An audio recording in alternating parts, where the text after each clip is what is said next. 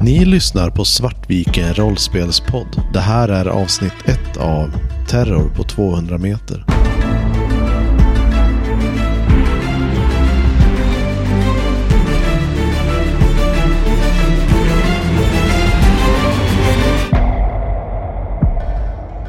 Hej och välkomna till Svartviken rollspelspodd.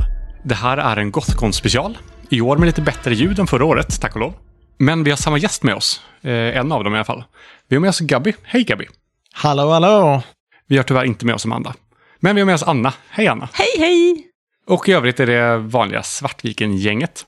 I år ska vi inte spela ur Varselklotet. Vi ska spela Cthulhu. Cthulhu är eh, Lovecraftiansk skräck och eh, Gabby, du har skrivit det här äventyret själv. Det stämmer väldigt bra. Det här är årets Gotcon-äventyr som kommer att komma i ett eh, supplement senare ihop med flera andra äventyr jag har lagt mina tentakler på eh, som kommer senare under året till Cthulhu. Klibbigt värre.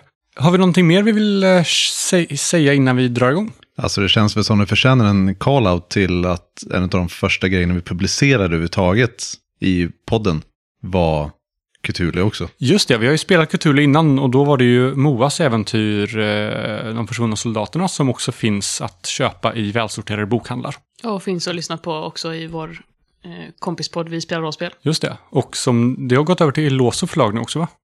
Det stämmer Eh, väldigt bra. Precis. Så eh, Eloso har lagt eh, tentaklerna på både svenska Call of Cthulhu och Cthulhu. Svartviken rollspelspodd, vi hänger med i nyheterna. Det är mer så här, det är lite bekvämt för mig eftersom jag är involverad i båda spelen. Så är det så här, ah vad skönt, nu slipper jag så här tänka liksom, någon form av så här konkurrens. Det är så här, bra, allt är under samma tak. Då kör vi. Gabi, ordet är ditt. Förbered dig på en resa i total lyx. Det är hösten 1928 och tillsammans med societetens finaste har du chansen och äran att resa över Atlanten i det mest nymodigaste, bekvämaste och exklusiva av färdmedel. Zeppelinaren. En tur ska ta er från Lakehurst i New Jersey till Fredrikshafen. Men någonstans går någonting väldigt fel och frågan är, kommer ni att kunna komma fram? Kommer ni att överleva? Terror på 200 meter. Men den första frågan är, vilka har vi med oss idag? Och vilka är ni? Ja, jag kommer ju spela Dolores Capshaw. Hon är en, eh, alltså, den äldsta i gänget med eh, sina 62 vintrar. Och eh, är en veteran inom eh, Angelica-sällskapet. Hon är även en eh, nära vän till Jake J. Fitzgerald, som är den som har dragit ihop till den här festen. Då drar jag lite kort inside info att Um, Angelica-sällskapet är sällskapet som en stor del av Cthulhu bygger på. Det är ett sällskap som består av folk som intresserar sig för det mystiska och det övernaturliga. Det vi aldrig riktigt kan förklara. Det är allt från rika personer i societeten till olika bildade inom olika ämnen som tillsammans har gått ihop och försöker hitta svaren på det vi inte kan förklara. Jay Fitzgerald är en av sällskapets medlemmar. Han är en framgångsrik man från New York där han eh, som ung gjorde sig känd som underbarnen på Wall Street efter att hans föräldrar gick bort när han var relativt ung. Men att han trots det investerade familjens pengar väldigt väl och förvaltade väldigt bra deras förmögenhet. Men liksom allting med framgång så har ju en av de stora sakerna han ägnat sig åt är sina enorma och underbara fester som han ofta håller i New York. Där han bjuder in en stor del av New Yorks framgångsrika societet som alla passar på att njuta av livets goda. Men utöver det så intresserar han sig också för det mystiska och märkliga efter hans föräldrar mystiskt försvann i London när han var tonåring. Så sen dess har han varit medlem i Angelica-sällskapet. Även om han själv kanske inte mycket är med på expeditionen restriktioner så är han en som är eh, mån om att se till att sällskapets verksamhet kan drivas. Mycket därför att han donerar väldigt fint och betalar en stor del av dess expeditioner. Så att jag har ju varit ja, alltså nära vän med Jay under en längre tid, tänker jag. Och eh, Dolores är lite en sån person som eh, alltså de flesta i det här sällskapet, de här kretsarna, känner till. Men eh, det är få som riktigt har kommit henne kanske in på livet. Hon är lite av en, så här, en, en mystisk figur. Inte att hon är liksom ovänlig eller håller sig för sig själv, utan det är mycket... Eh, det är mycket yta. Så, så att eh, det är få personer som verkligen kan känna att de känner till Dolores eh, inre. Och eh, Jay var en av dem. Men hon är eh, generellt väldigt välomtyckt. Hon är, eh, hon är trevlig, hon är belevad. Eh, och hon är fortfarande, trots eh, sin ålder, ändå väldigt... Eh, det låter ju väldigt utseendefixerat, men hon är fortfarande väldigt vacker. Jag kommer att spela Francesca Franny Bernard. Familjen Bernard är en av de rikaste familjerna i New York. Och Franny är den yngsta dottern i familjen. Hon har gått lite sin egen väg och blivit konstnär. Och eh, hon hittade till Angelica-sällskapet för att hon målar saker ur sina drömmar.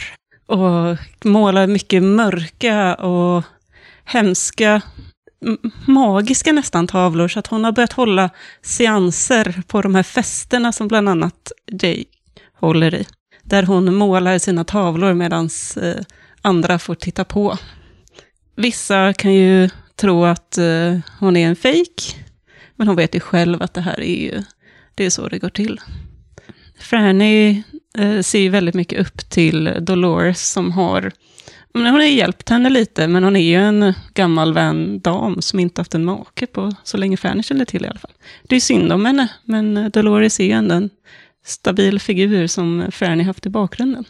Men, Och det finns ju en anledning till att eh, Dolores har funnits där i bakgrunden för Franny. Hon är ju en gammal god vän till familjen, men kanske lite mer än så. Det är nämligen så att eh, Franny är egentligen Dolores oäkta barn. Som eh, Dolores har... Eh, det är lite oklart, vi har, inte, vi har inte riktigt bestämt om din pappa faktiskt är din pappa. Eller om de bara har, eh, alltså de, de, är, de har varit mina vänner så de adopterade dig när du var liten. Eh, för min del så, sp- så står det, bra, det f- får du avgöra lite om du vill att han ska vara din, eh, din riktiga pappa. Eller Jo. riktiga pappa, om han ska vara din biologiska pappa. Han är inte min biologiska pappa. Då är de bara de goda vänner som kanske ja, ville ha till barn och, och förbarmade sig över dig då. Ja, jag spelar då Molly Strawn, eh, som är en eh, 21-årig eh, dotter till den eh, ganska välkände äventyraren Bernard Strawn, som har gjort en hel del ganska stora äventyr.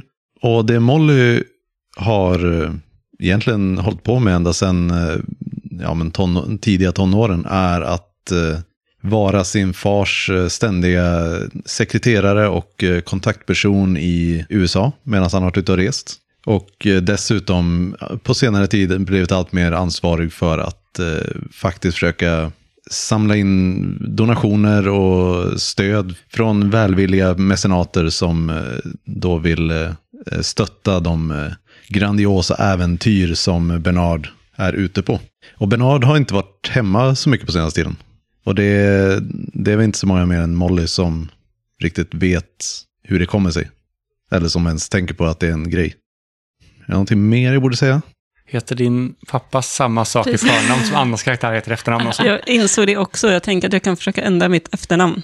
Jag, Alltså, är det ett problem? Jag tycker inte heller att det är ett problem. Nej, Nej. Jag, jag har väldigt svårt att se det. Nej, det blir, blir bara lite Ja, kul. nej, för jag satt och lyssnade på det och var så här, vänta nu. Bytte du precis vem du pratade om? Ja, Okej. Eh, ja, sak samma. Jag ska försöka vara tydligare med att eh, kalla... Herr Strawn, Mr Ja. Strawn. Ja, och ja, precis. Eh, på grund av att Mollys projekt här i livet mer eller mindre just nu är att försöka driva in pengar eh, Eh, för att stötta sin far så är, är hon väldigt, hon, hon känner ju till de flesta människor, i, speciellt de med, med pengar och avvara. Men eh, det är väl kanske inte så många som tar henne på så stort allvar som hon hade önskat. Eh, så hon försöker göra mer av ett namn för sig. Och ja, har, har växt upp i Angelica-sällskapet. Och eh, är, väl, är ju väldigt jämnårig med eh, eh, Franny. precis, så, Så vi, ja. vi känner ju nog varandra på något sätt i alla fall. Ja. Kanske mer har varit vänner, men vi har gått lite olika vägar och eh, jag har väl gjort mer av ett namn för mig, men du har kommit in i sällskapet tidigare, så det kan ju finnas en viss tävlingsinriktning mellan oss. Ja, det är så här, du, du är där för vad du gör. Jag är ju där för vad min far gör. Precis. Så, ja, ja det, det är Molly. Jag är Marvin Bagley III.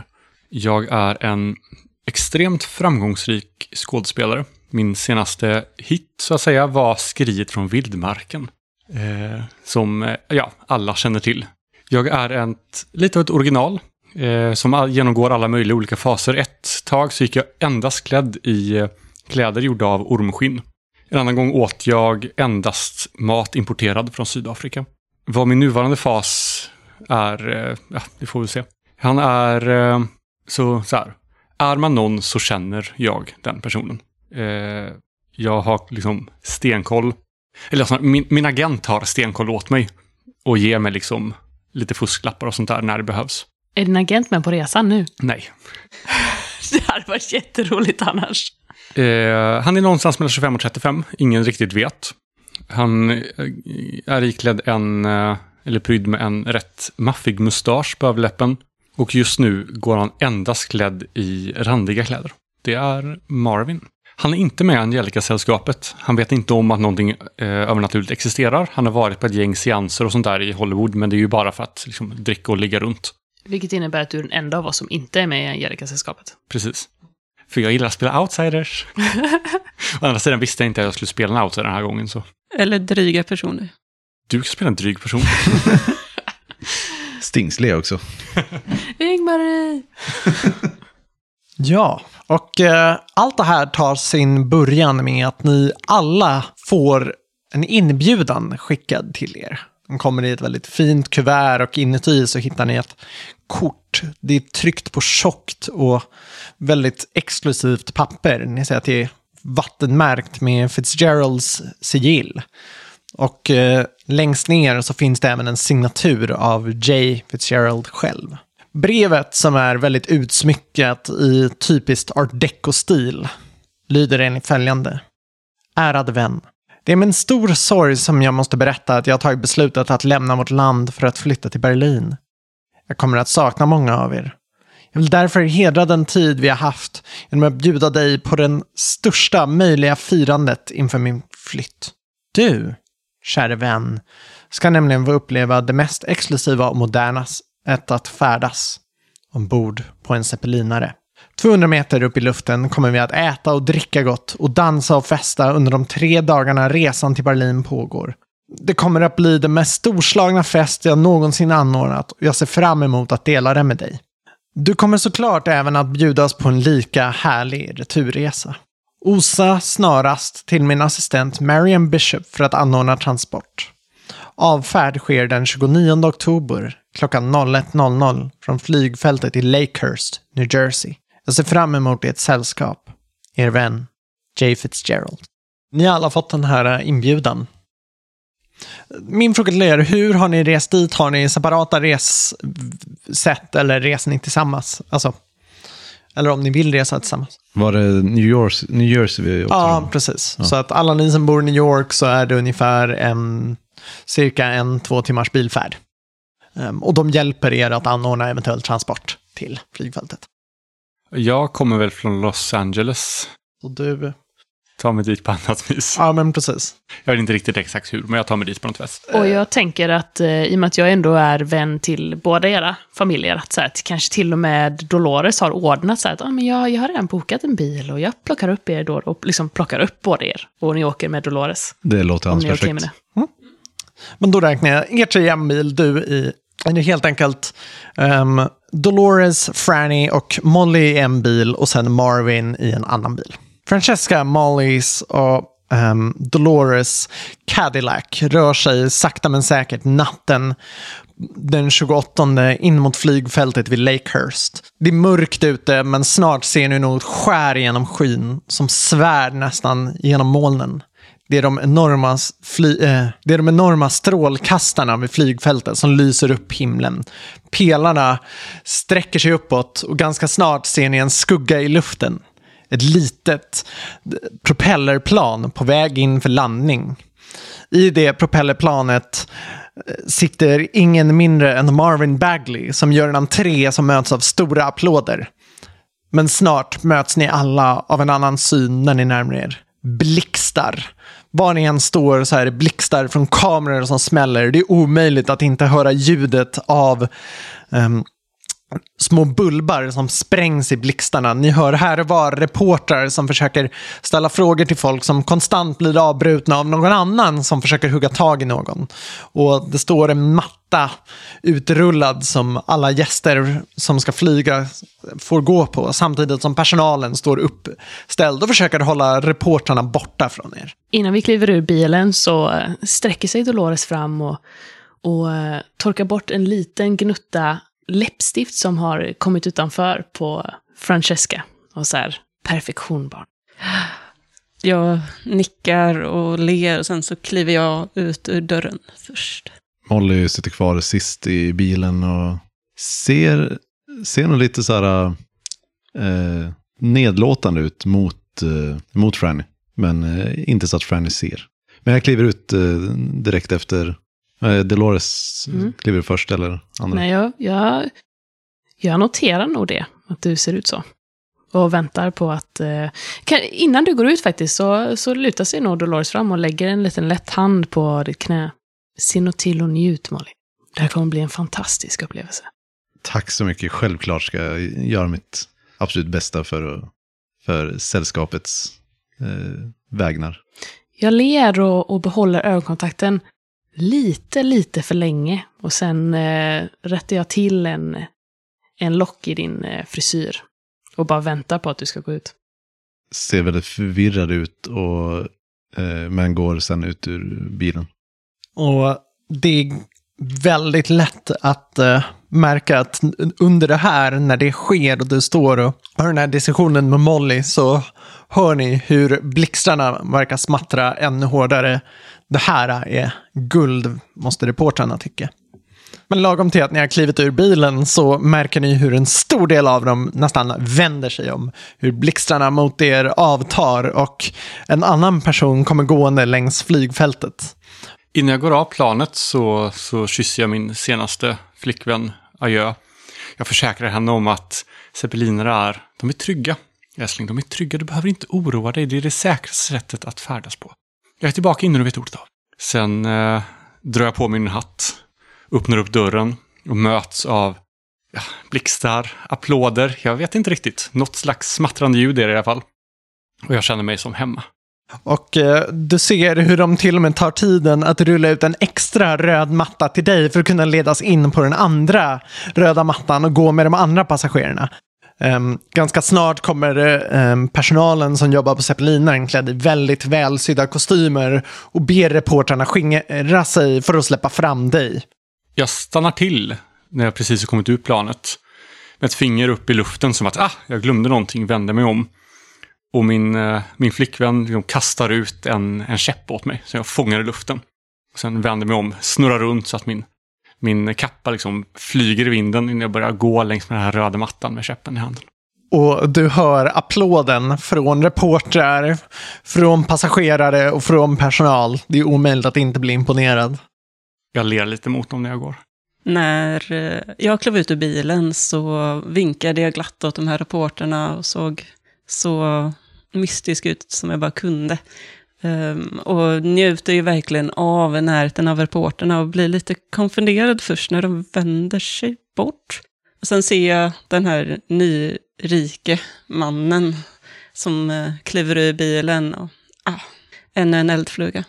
Det är väl över snart. Och fortsätter gå. Och jag, jag kommer upp i höjd med, med eh, Franny samtidigt som eh, reportrarna vänder sig bort. När eh, Franny står där i, och glänser sig i, i blixtljuset så precis när de börjar vända sig, vända sig bort, reportrarna börjar vända sig bort efter att ha inte lagt märke det egentligen till Molly, så kommer Molly upp bakom eh, Franny och tittar mot eh, reportrarna som börjar på fotografera Marvin istället. Och jag säger till eh, Franny, så har du förutspått några katastrofer senaste tiden? Eller är det bara personliga öden som gäller nu, som är det heta nu för tiden? Ödet får väl se. Jag säger det här bara för att Dolores inte är i närheten, så att jag vet att hon är lite bakom oss. Och sen fortsätter vi gå in. Ja, jag tänker vi går typ i höjd och försöker se vänskapliga ut. Jag nickar igenkännande mot några av reportrarna också när jag går där. Och tar några av dem i hand och, och inte hälsar vid namn för jag kommer inte riktigt ihåg deras namn. Men eh, Eh, vad tror herr Bagley om att resa på en zeppelinare? Är det- Är det här första gången herr Bagley ska göra detta? Det är första gången och jag tror inte det är sista gången. Jag ser mycket fram emot det. Mycket finare så här blir det ju inte. Men jag, de, de väntar på mig. Jag vill inte låta dem vänta alldeles för länge. Ni får ursäkta mig. Jag vandrar vidare. Ganska snart forslas report, de andra reporterna som också försöker få ett citat undan av personalen eller bara andra reportrar som knuffar undan dem. Och eh, sakta men säkert stiger ni alla på, ni får hjälp av personalen att eh, få era ehm, väskor till rätta. Och eh, ni får också eh, ert eh, hyttnummer. Eh, hytterna är eh, uppdelade efter eh, bäddar. Så att de har, det, varje hytt är så att säga ett slashnummer till exempel. Så att ni har ett bäddnummer. Ehm, och då har vi Dolores har fått bädd nummer ett. Francesca bädd nummer två. Molly bädd nummer tre. Och eh, ehm, stewarden som pratar med Bagley säger ehm, eh, Herr Bagley, i och med att ni reser ensam så eh, jag hoppas det är okej. Ni kommer få dela rum. Ni har fått bädd nummer fyra så du, ni kommer att få stanna med detta härskap. Eh, jag hoppas att, eh, att det är godtyckligt. Det är ju väldigt begränsat med plats, förstår ni. Jag slänger en blick på det där jag tänker, vi- sällskapet. Vi har och, väl träffats förut? precis. Ja, så att jag, jag går nog, eh, när, när de säger det så... Åh, Marvin Raring, du ser fantastisk ut. Vad är det här för nytt fabrikat? Säger jag och lägger liksom en hand på ditt eh, alltså, bröst med eh, den nya kostymen. Dolores. Tack så mycket. Jo, men det är ju bengaliska tigrar. det är det finaste Utsökt, du kan komma utsökt. åt. Du ser oförskämt frisk ut. Den här eh, västkustluften måste göra underverk. Du ser inte så illa ut du heller. Ja, du- you tease. Sen, eh, ja, kommer vi väl plocka bort rumsnummer. Men eh, jag går, när eh, Dolores har hälsat och så här så går jag också fram till eh, Marvin. Och eh, Marvin, vad trevligt att ses igen. Eh, det var länge sedan. Eh, hur, eh, jag har hört att det gick väldigt bra med skrivet från vildmarken. Ta tack så mycket. Det, oh, förlåt, det är Bernard Strauns dotter, eller hur? Förlåt, vad var det du Ja, precis. Molly, säger jag och det. tar i hand och, och niger. Ja, jag låter dig ta handen. Jag går fram och... Jag, jag är Francesca. Francesca Bernard. Eh, ni har säkert träffat min eh, pappa. Det är en, angenämt att få träffa er på den här festen. Trev, trevligt att råkas. Trevligt att råkas. Jag presenterar mig inte. Jag bara utgår från att alla vet, vet vem jag är. Och eh, ganska snart börjar eh, personalen försöka leda in er mot det som är uppehållsrummet och matsalen. Och eh, ja, börjar helt enkelt visa att så här, era hytter finns här nere sen, här är era nycklar. Eh, men först kommer vi, eh, vill herr Fitzgerald hålla ett eh, tal inför alla och vår kapten vill hälsa er välkomna. Vi följer med. Vi går väl bara in i, i salongen. Och här, ni ser när ni kommer in att det är en väldigt, väldigt fin inredning. Att det här är verkligen gjort för att ge av en känsla av lyx. Det är, ehm, överallt är det nästan det modernaste, just art deco-aktig inredning. Och ni ser, ni ser hur dukar, möbler och liknande är helt utsökt hantverk på. Det här äh, är tänkt för de absolut finaste. Här inne står en brokig skara människor, nästan 30 stycken.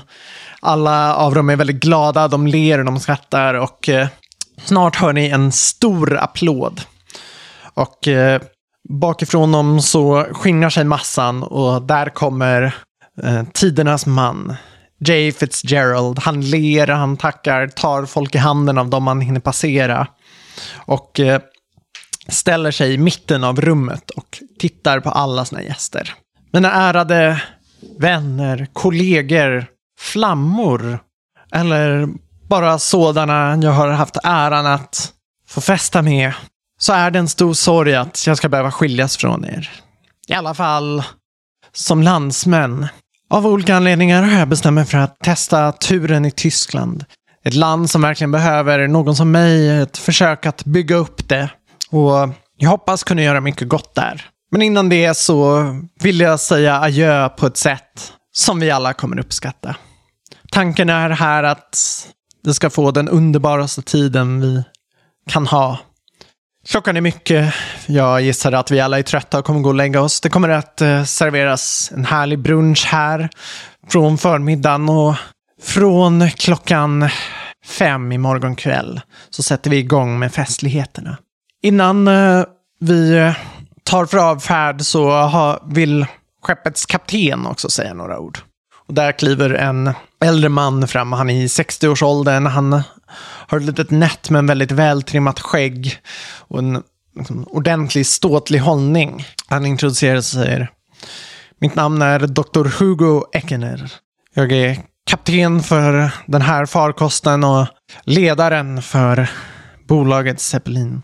Det är en ära att få ta med er på vad som kommer bli den andra um, färden någonsin på en zeppelinare för civilt och privat bruk. Det är en ära att få vara värd för Harry Fitzgeralds fest. Det enda jag vill säga är att kom ihåg, vi drivs av väte och blaugas som är mycket, mycket brandfarlig. Det råder extremt brandförbud. Jag stoppar tillbaka min eh, långa cigarett som jag börjat plocka upp för att... Och det är verkligen viktigt att komma ihåg. Bara den minsta av gnista skulle kunna vara tillräckligt för att få allt det här att sluta i en enda, sto- enda stor eldsvåda. Men det ska inte vara något problem. Drinkar kommer att serveras när vi passerar internationellt vatten. Sängarna är bäddade och jag kan säga att utsikten att se Frihetsgudinnan från luften är något ni sent kommer att glömma. Med det vill jag hälsa er välkomna ombord på Graf Zeppelin. Och det är dags att starta motorerna. Och ni hör hur, ni har sett redan här hur en stor del av personalen har gått iväg. Ni har hört dörrar stängas igen och snart startar mullret. Utanför så hör ni motorerna dra igång och inom kort känner ni hur ni börjar lyfta. Ni ser marken utanför er försvinna allt eftersom blixtrarna går nu för fullt nerifrån från reportrarna som tar bilder på er och strålkastarna skiner er i ögonen. Men känslan av att lyfta på en zeppelinare är helt annorlunda mot ett flygplan. Här är det inte den skumpiga, guppiga känslan, utan det är verkligen som att segla. Det är inga stora skak och det är verkligen som att flyta genom luften. Snart rör er framåt och en applåd utbryter bland passagerarna. Jag tittar upp mot den här eh, liksom, stora eh, så här, ballongen som hänger ovanför oss och, och lutar mig lite över. Jag tänker att vi kanske står ute vid någon reling och tittar ner på... Eh, ni är inomhus, men ni, det finns ju fönster, Fönster. både i hytterna och inne i det här um, allrummet, eller matsalsrummet. Och då tänker jag att jag står vid ett av de här fönstren i det här allrummet och, eh, och tittar ner och tittar upp sen mot de här zeppelinarna zeppelinerna som böljar sig ovanför oss och, och lutar mig lite mot eh, Francesca. Det är någonting med ond, bråd död som får en att känna sig så levande. Inte sant? Ja, verkligen. Det är nästan magiskt att flyta här ute. Oh. att se det här här nere, det är, det är som ljusen ifrån en undervattens... En av de här eh, fiskar som lever under vatten med lysande ljus framför sig. Det är helt magiskt. Och vi som är ovanför, som flyger som fåglar genom luften. Jag kan verkligen känna vindarna spela.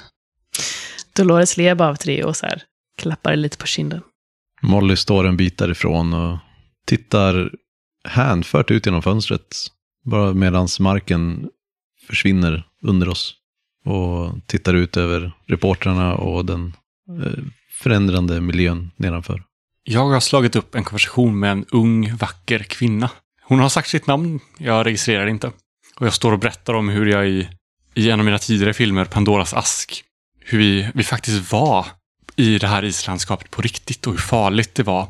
Det var nästan värre för mig som skådespelare än vad det var för min karaktär.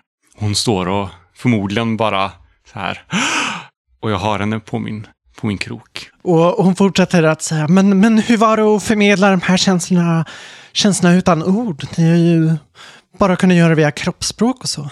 Jag menar, jag själv har ju faktiskt fått testa hur det är att vara med i en talkie, säger hon och eh, snurrar en bit av sitt hår kring sitt pekfinger. Så riktig konst behöver inte uttryckas i ord. Vad menar du med det? En riktigt duktig skådespelare visar sina känslor genom, genom sina uttryck, genom sina hur den rör på sig. Så du anser att talkies bara är nymodighet eller? Jag tycker det är en, eh, en spännande teknik, men eh, jag avvaktar lite med att se vad den faktiskt har, eh, har att erbjuda. Då har du uppenbarligen inte sett The Tap Dancer starter. Nej, det stämmer. Jaha, jag förstår. Ja, du, eh, och då har du uppenbarligen ingen aning om att den just nu är en av dem som går absolut bäst för vår studio på bio. Att folk samlas kring kvarteren för att se den. Du får ursäkta, men jag tyckte jag hörde någon ropa på mig. Vi eh, sök upp mig sen så kan vi fortsätta prata. Och eh, hon vänder sin blick ganska fåfängt och väldigt stött över att ha blivit bemött så här. Om de inte kastar sig framför mig liksom som, som fans så har jag ingenting för dem. Um, och du ser intill hur eh, um, en man står och eh, skrockar lite åt sig själv över vad han just har bevittnat. Mitt sikte går ju till nästa unga kvinna och jag går vidare omedelbart. Jag vill gå fram till Jay om Jay är kvar. Uh, Jay börjar avvika nästan direkt. Um, för att folk försöker, nästan alla försöker gå fram och prata. Han säger nej, nej, det får bli mer imorgon. Jag behöver min skönhetssömn. Um, passa på att se Frihetsgudinnan från vattnet och sen eh, rekommenderar jag er att gå och lägga er. Jag tänker att jag kanske fångar hans blick över golvet och slänger någon slängkyss. Som så här, as we do. Ja, och han besvarar den med liksom ett stort leende och du ser hur han tyst säger vi pratar mer imorgon och vinkar lite med handen som en sån här att du ska inte bara få liksom, ta mig i folkmassan utan så här, det kommer mer sen. Jag tänker att vi har kanske en sån pass etablerad relation också. Så att, I know. Ja. Där. Men jag börjar, också, jag börjar känna lite det här också, att det är tre dagar utan att få tända min cigarett. Ah, vilken märklig sak det här. Flyga utan att... Ja, det, Är det, är det något du så här, säger det till någon av de andra då också? Eller? kanske säger det till Francesca och dem, så om, vi, om det är andra människor som står i närheten så, att det, man kanske står i en liten grupp så här, vilken, vilken märklig sak att inte få, att inte få elda. Och ganska snart så hör du ett tuggande närma sig dig. Och eh, du ser en man med en ganska stor, nästan cowboyaktig hatt sträcka fram en liten metalllåda och säger Testa det här. Jag eh, tar den här lådan och öppnar upp den försiktigt. Eh, och du kan inte låta bli att märka att det är en plåtburk och på framsidan är det en bild på honom där det står Miles chewing tobacco. Jag öppnar men vad, men vad märkligt, så jag ska stoppa det här i munnen. Det är tuggtobak. Funkar perfekt så här i luften. Ja, jag antar att det här får vara en dag för eh, många nya ting, säger jag till liksom alla i gruppen. Och tar en liten, liten bit av den här tobaken och, och stoppar i munnen och börjar tugga lite så här fint, som fina damer gör. För han tuggar ju inte så fint, utan det är ju verkligen liksom smacktuggande här. Jag känner den här nikotinkicken komma igång och, och jag vänder mig till den här mannen och jag tror att jag är kär i dig.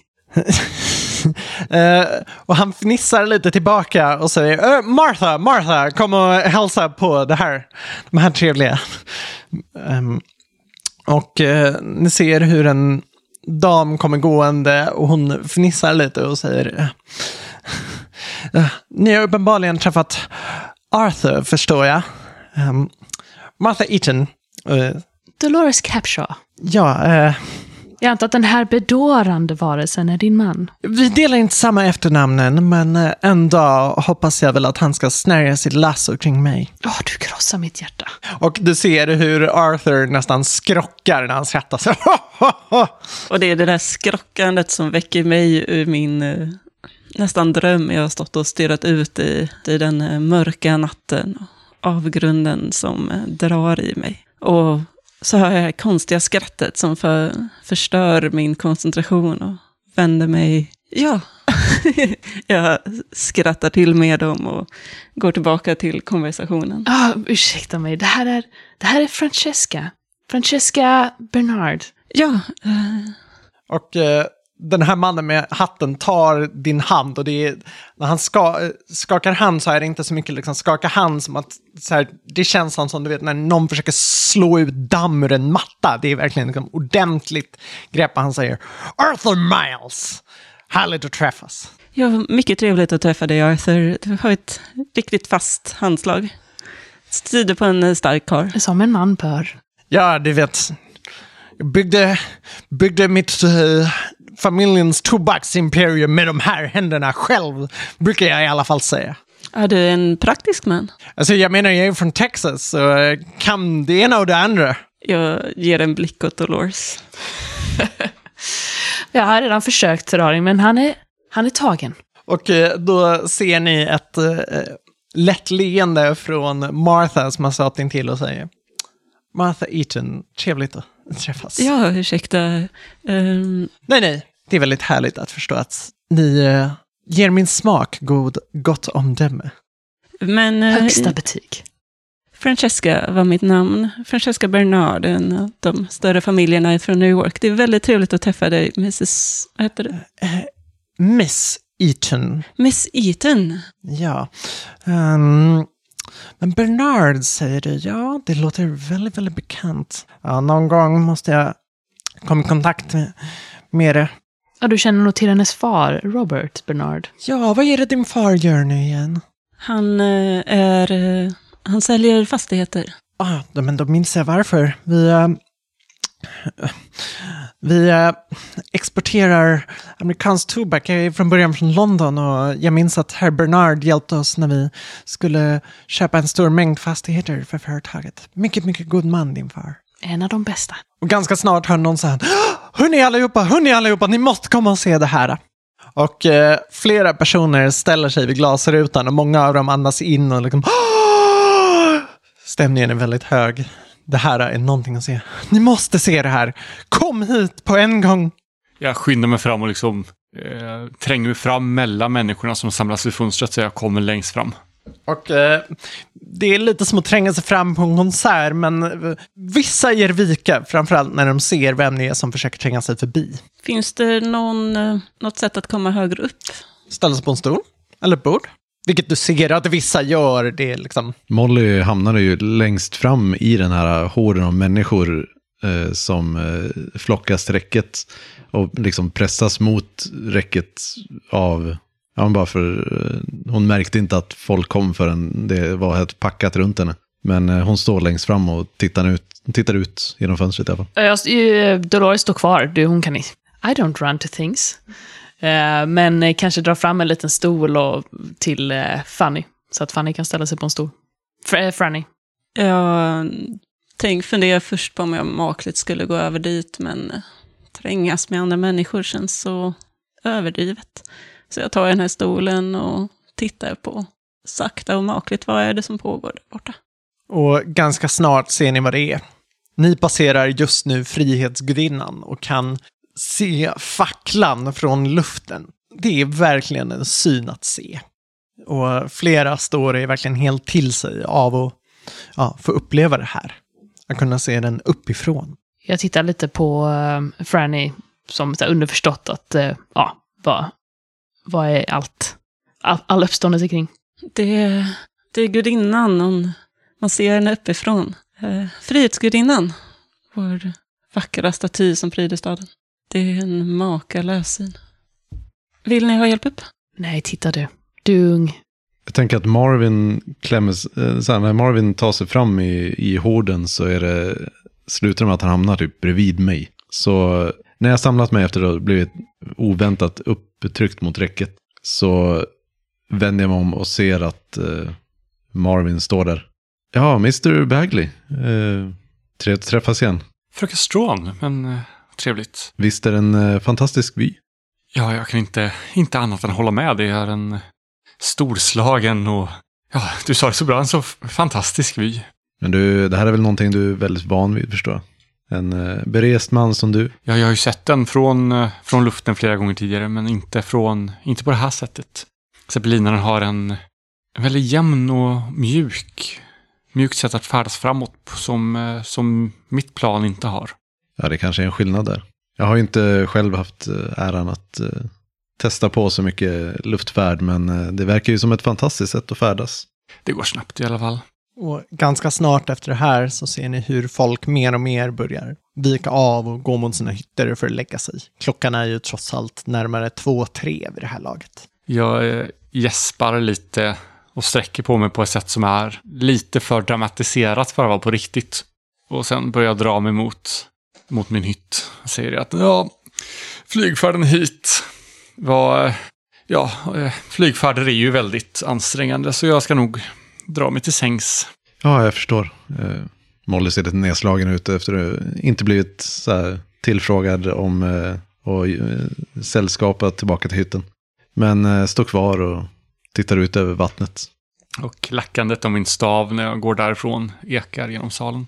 Jag börjar också dra mig tillbaka till hytten. Jag kanske kommer in eh, strax efter att eh, Marvin kommit dit. Det är lite märkligt att eh, ha en herre i, i hytten. Ja, jag kan inte annat än att hålla med. Men jag, jag, är ju jag är van vid, vid kvinnokroppar i min närhet, så ni behöver inte vara, ni behöver inte vara blyga. Jag höjer ett ögonbryn och... Mm. Vad trevligt för dig. Men eh, föredrar om det bara är våra egna kvinnokroppar i den här hytten. Jag kan inte lova någonting, men jag ska göra mitt bästa. Ja, och hörni, jag skulle vilja be er att eh, gå ut, säger jag, och medan jag håller på att packa upp mitt nattlinne. Jag gestikulerar vilt, men lämnar hytten. Ehm, och hytterna ehm, är, de är ju relativt små i och med att det är begränsat utrymme, men det är väldigt mycket som ryms i dem. Det är sängar och det är fyra separata garderober. Ni märker att garderoberna också har möjlighet till skärmar som ni kan ställa fram om ni behöver byta om bakom till exempel. Däremot så är toaletten ute i gången. Och eh, ja, de är lika så här väldigt, väldigt fint inredda och det är till och med sidentyg på täckena. De har verkligen satsat ordentligt. Molly blir nog kvar i, i salongen till efter de allra flesta har gått i alla fall. Dolores också. Jag går nog fram till dig när eh, du blir själv där vid räcket. Och eh, vid det här laget har vi säkert passerat eh, Frihetsgudinnan för ett tag sedan. Jag går fram och på så här, Dolores sedvanliga vis liksom, eh, lutar mig mot räcket och, och lägger liksom en, eh, en liten hand på din eh, underarm. Du verkar nedstämd, Molly. Jag rycker till och... Ja, Dolores. Jag, nej, det, är, det är ingen fara. Jag gör ett märkbart försök att rycka upp mig och klistra på ett stort leende på läpparna. Du behöver inte vara tapper, barn. Det är Bara en sån jag. fantastisk resa där. Det är det sannerligen. Och jag hoppas verkligen att du kan njuta av den. Du verkar... Du verkar lite fjärran. Ja, ne- nej, jag är, jag är bara lite distraherad. Det, det är ingenting. Det, det kommer bli fantastiskt att få spendera de här tre dagarna med det här fantastiska sällskapet ombord. En eh, zeppelinare av alla, alla färdmedel. Visst är det fantastiskt? Det är verkligen fantastiskt. Jag har slagit på stort, precis så som jag visste att han skulle göra. Absolut, han är, han är en eh, utmärkt festfixare. I sanning. Men Molly, jag hoppas verkligen att du, att du känner att du kan prata med mig om, om det är någonting. Om nu din distraktion skulle råka ha någonting att göra med varför din far är inte är här med oss idag. Jag nickar och vänder mig om ut mot vattnet igen och stirrar av, avlägset bortåt. Du kan känna att du har Dolores blick på dig. Det är lite så med Dolores, att hon är alltid eh, oklanderligt trevlig och, och belevad och så, men det är någonting med att hon, liksom, blicken stannar kvar lite för länge och att det, man, kan liksom, man kan verkligen känna att hon eh, betraktar en. Och medan Molly står där så överväger jag ännu en gång om, jag måste, ska jag verkligen fråga Dolores om pengar? Eller nej, nej, jag kan, jag kan inte göra det. Det skulle inte, det skulle inte se bra ut. Och ja, fortsätter stå där med Dolores blick i nacken. När det blir uppenbart att eh, du inte kommer prata så, eh, så lutar sig Dolores fram och, eh, och, och klappar din kind lite.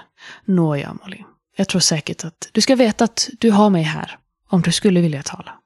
Jag tror det är dags att vi kanske går och lägger oss nu. Jag tror att Jay har en stor dag planerad imorgon. Och det vill vi ju inte vara trötta för, eller hur?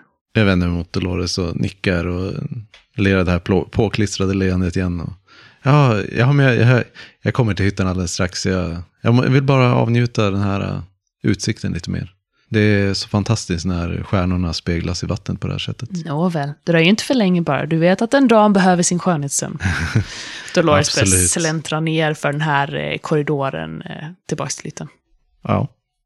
Molly står kvar där i, ja men säkert en halvtimme eller så mer. Eh, jag vill nog mest vara säker på att folk har gått och lagt sig när, när jag väl kommer in till hytten igen. Dolores har inga problem med att eh, byta om med en man i rummet. Utan det är snarare så att den här eh, skärmen som vi drar ut, att Dolores kanske är väldigt väl medveten om att det råkar vara en lampa bakom den här skärmen. Så att visst, så här, alla, alla liksom villkor för decorum är ju uppfyllda. Men eh, det är ju inte mycket som lämnas till fantasin. Och Dolores eh, gör nog en grej av det. Ja, Marvin eh, slänger nog blickar liksom. Men försöker låtsas som att han inte gör det. Marvin tittar dit, Franny tittar på Marvin. Sen hänger eh, Marvin upp liksom sina, sin kappa och sina kläder och sådär. Och går till sängs. Drar på sig sin pyjamas. När det gått ett litet tag så tittar jag mig runt och ser, känner mig lite förvånad över att det verkligen är helt tomt och tyst i stora salen nu. Men eh, jag smyger mig iväg till min hytt som jag delar med de andra. Och där, eh, ja, jag tar med min överklänning och kryper ner under täcket. Jag tänker inte så mycket på att Marvin ligger i sängen bredvid den och så här, utan mest bara snabbt och effektivt. Och sedan sover jag också. Ni har lyssnat på Terror på 200 meter av Gabriel de Boer med oss Svartviken rollspelspodd. Cthulhu ges ut av Uverk Speldesign och musiken gjord av Alexander Bergil.